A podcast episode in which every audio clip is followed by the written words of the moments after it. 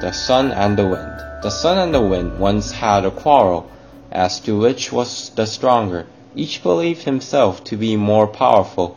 While they were arguing, they saw a traveler walking around the country highway, wearing a great cloak. Here is a chance to test our strength, said the wind. Let us see which of us is strong enough to make the traveler take off his cloak. The one who can do that shall be acknowledged, the more powerful. Agreed, said the sun. Instantly the wind began to blow.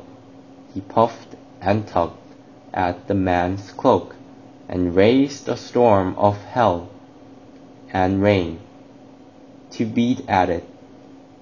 But the colder it grew, and the more it stormed, the tighter the traveler held his cloak around him. The wind could not get it off. Now it was the sun's turn. He shone with all his beams on the man's shoulders.